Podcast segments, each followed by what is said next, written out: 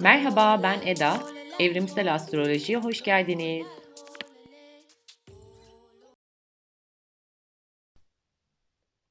Ay her zaman aynı ay. Ne büyür ne de küçülür. Öldükten sonra insan olarak kalmayacağımızı düşünür, kaygı duyarız. Toprak olacağımızı düşünürüz, küçüleceğimizi. Fakat bu doğru değil. Koca evren bir toz zerreciğinde saklıdır. Güneş kadar büyük olsaydık, dünyaya baktığımızda onu önemsiz bir yer olarak görebilirdik. İnsanlar olarak toz zerreciklerine de aynı gözle bakıyoruz. Oysa büyüklüğe ve küçüklüğe ait fikirlerimiz zihnimizdeki kavramlardan ibaret. Her şey başka şeyleri de içinde barındırır. Buna geçişim ilkesi denir. Şu sayfa içinde gün ışığını, oduncuyu, ormanı, her şeyi barındırır. Ve onun küçük veya önemsiz olduğu düşüncesi yalnızca bir düşünceden ibarettir. O sayfayı ne kadar istesek de yok edemeyiz. Hiçbir şeyi yok edecek gücümüz yok. Mahatma Gandhi ve Martin Luther King'i öldürenler onları yok etmek istediler. Ama o insanlar yine de bizimleler. Hatta belki eskisinden daha çok bizimleler. Çünkü başka suretlerde ve biçimlerde var olmayı sürdürüyorlar. Onların varlığını bizzat biz sürdürüyoruz. O yüzden küçülmekten korkmayalım. Bu ay gibidir. Ayın büyüyüp küçüldüğünü görürüz. Ama o hep aynı aydır. Merhaba. Bugün girişi Tiknathan'ın um, Tiknat Han ya da um, kitabından okuduğum kitabından e, bir sayfayla başladım. Yani bir bir bölümü okudum. Ay her zaman aynı ay diye bir bölüm. Um, çünkü bugün hem gökyüzüne bakarken hem de bu kitabı okurken bu ikisi arasındaki bağ diyebilirim, bağlantı gözümde canlandı. Evet biraz astroloji kısmına bakarsak eğer bugün daha doğrusu yarın bu Mars retrosunun e, zirve noktasına gelmiş olacağız.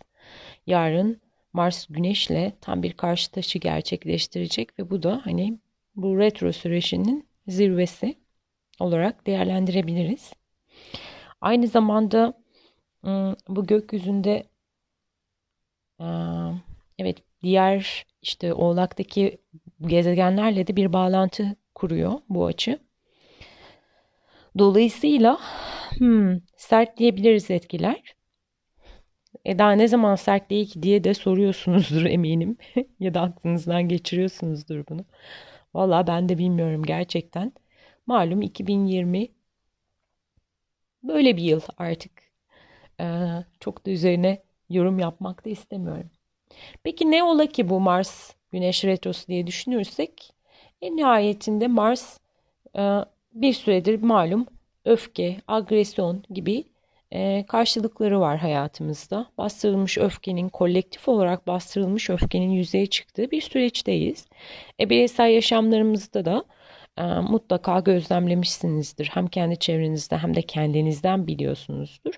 Baskılanmış, hareketiniz kısıtlanmış gibi hissettiğiniz için ya da işte bugüne kadar bastırdığınız ve artık dile getirmek istediğiniz için birden böyle ortaya çıkan e, ani bir volkan patlaması gibi ortaya çıkan öfke e, krizleri yaşanıyordur diye düşünüyorum. Şimdi yarın da bunun e, riskli olduğu, hani bu tarz durumların tekrar yaşanma ihtimalinin yüksek olduğu bir gün diyebiliriz. E, burada birazcık Hani bir taraftan ben kendim olmak istiyorum. Daha doğrusu şöyle. Terazi ve koç aksında gerçekleştiği için bu enerji hmm, çarpışması diyelim buna. Bir taraftan kendi isteklerim, ihtiyaçlarım, hayatımı yönlendirmek istediğim yol, arzularım. Diğer tarafta da işte karşımdakilerin benden beklentileri, o ilişkide ilişkinin benden bekledikleri arasında bir çatışma olarak yorumlayabiliriz bunu. Yani bir tarafım kendi istediğim şekilde yol almak isterken, kendi ihtiyaç ve arzularımın peşinde gitmek isterken karşı taraftan bu bir gerilim olarak bana yansıyor. Yansıtılıyor gibi bir karşılığı var bunun. E, haliyle biraz uyanışlara da aslında gebe bir süreç diyebiliriz buna. Neden? Çünkü evet yani bu hangi ilişki modelinin içerisinde gerçekleşiyorsa bu çatışma hali o ilişkide e, yaratıcı bir çözüm bulmaya yönelik bir vurgu var demek. Yani ben benim isteklerimle ilişkinin beklentisi, karşındakinin istekleri arasında nasıl bir denge kurabilirim e, şeklinde bir uyanış çağrısı da var burada. Bugün hmm, bugünden bahsetmeyeyim de başka şöyle diyeyim. Bugün Ay Yay Ay Başak burcunda. E, Venüs de Başak burcunda beraber e, bu Başak tarafını güçlendiren bir etki var. Bugün ve yarın yine aktif olmak şeklinde. Bu da ne nasıl bir katkısı olur bu demin söylediğime? Evet eleştirel, yargılayıcı e, tavır tavrımız daha da bugün ve yarın olmak üzere daha da ım, dikkat çeker, daha da ön plana çıkar. Yani kabullenmekte, kabul etmekte daha doğrusu ya da olanı olduğu gibi görmek ve olduğu gibi kabul etmekte e, çok da destekleyen bir enerji yok aslında.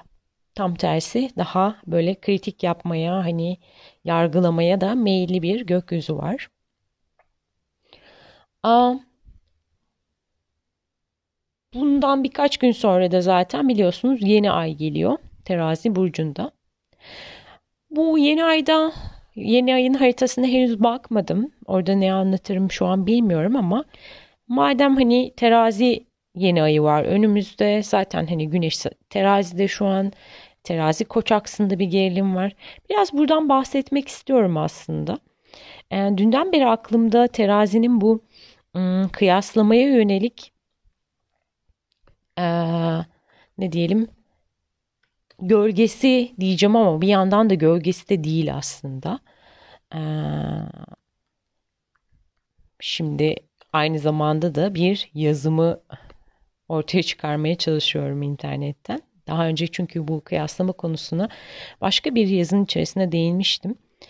Ee, onu okumak istiyorum aslında size.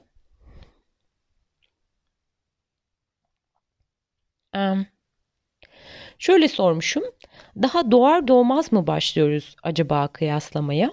Yoksa annemiz ile ayrışmaya başladığımızda mı başlıyor kıyaslama? Biraz bilmece gibi olmuş.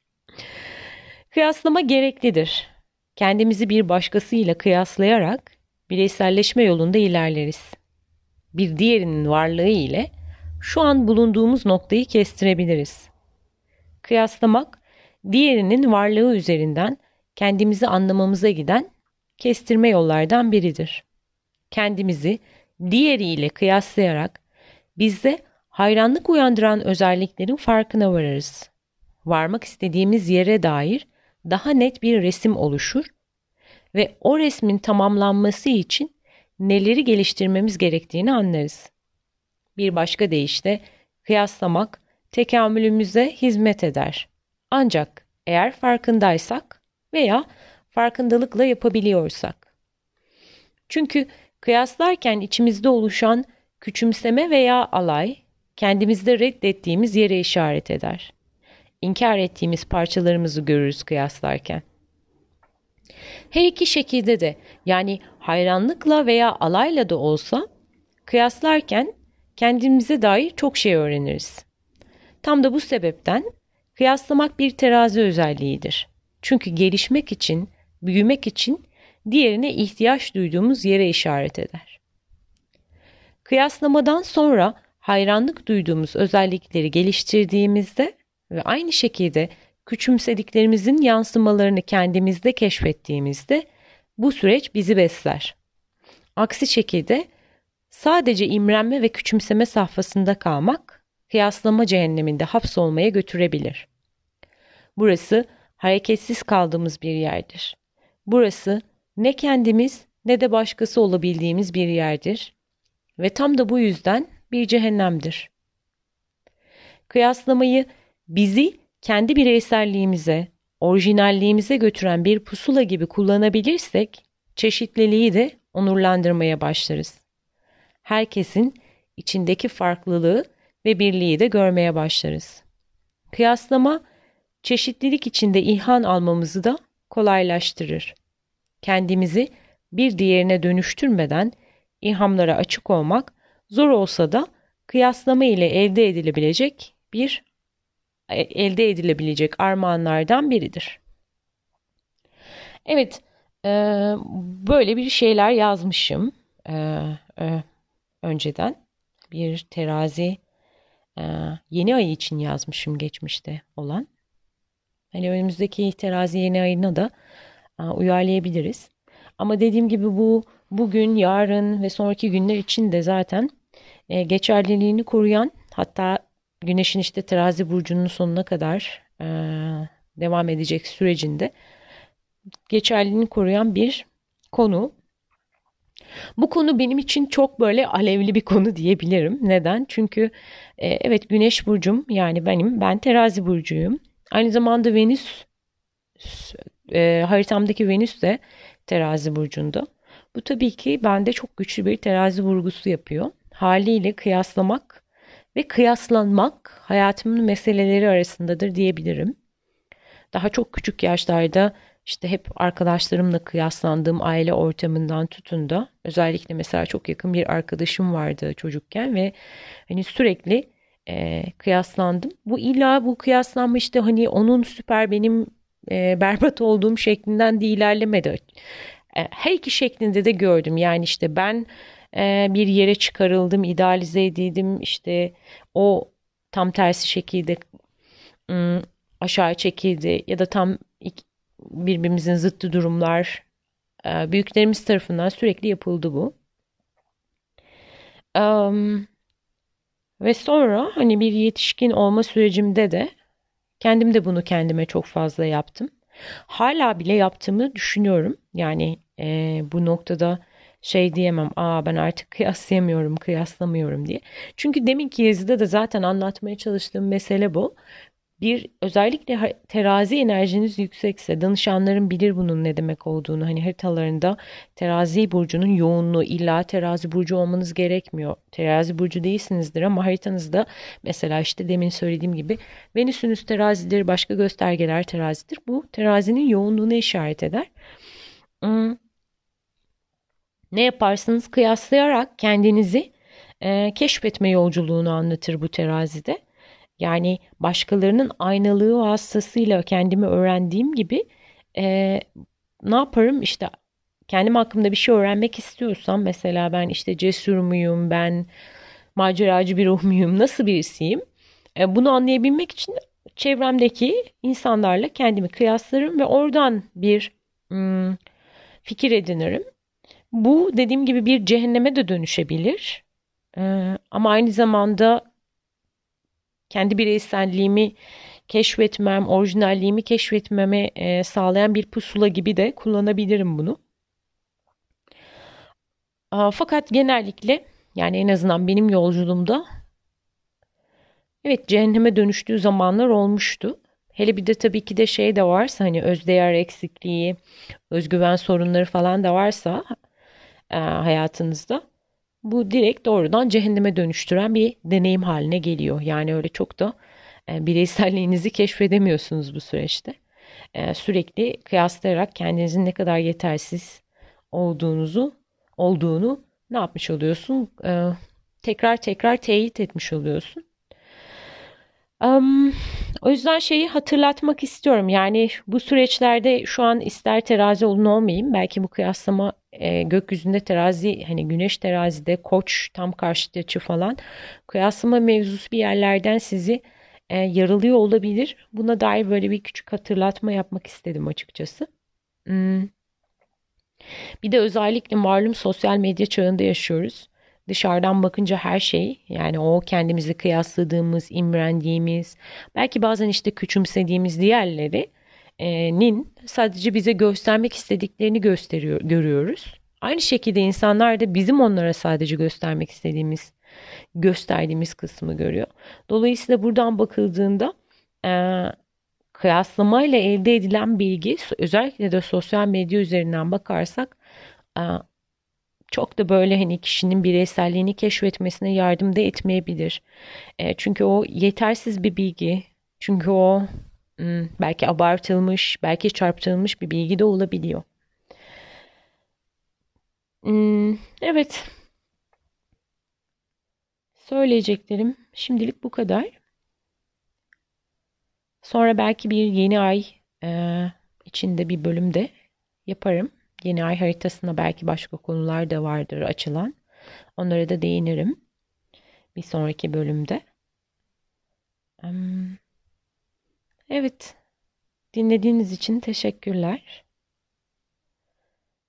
Kendinizi kıyasladığınız cehennemlerden kolay ve esenlikle çıkmanızı diliyorum.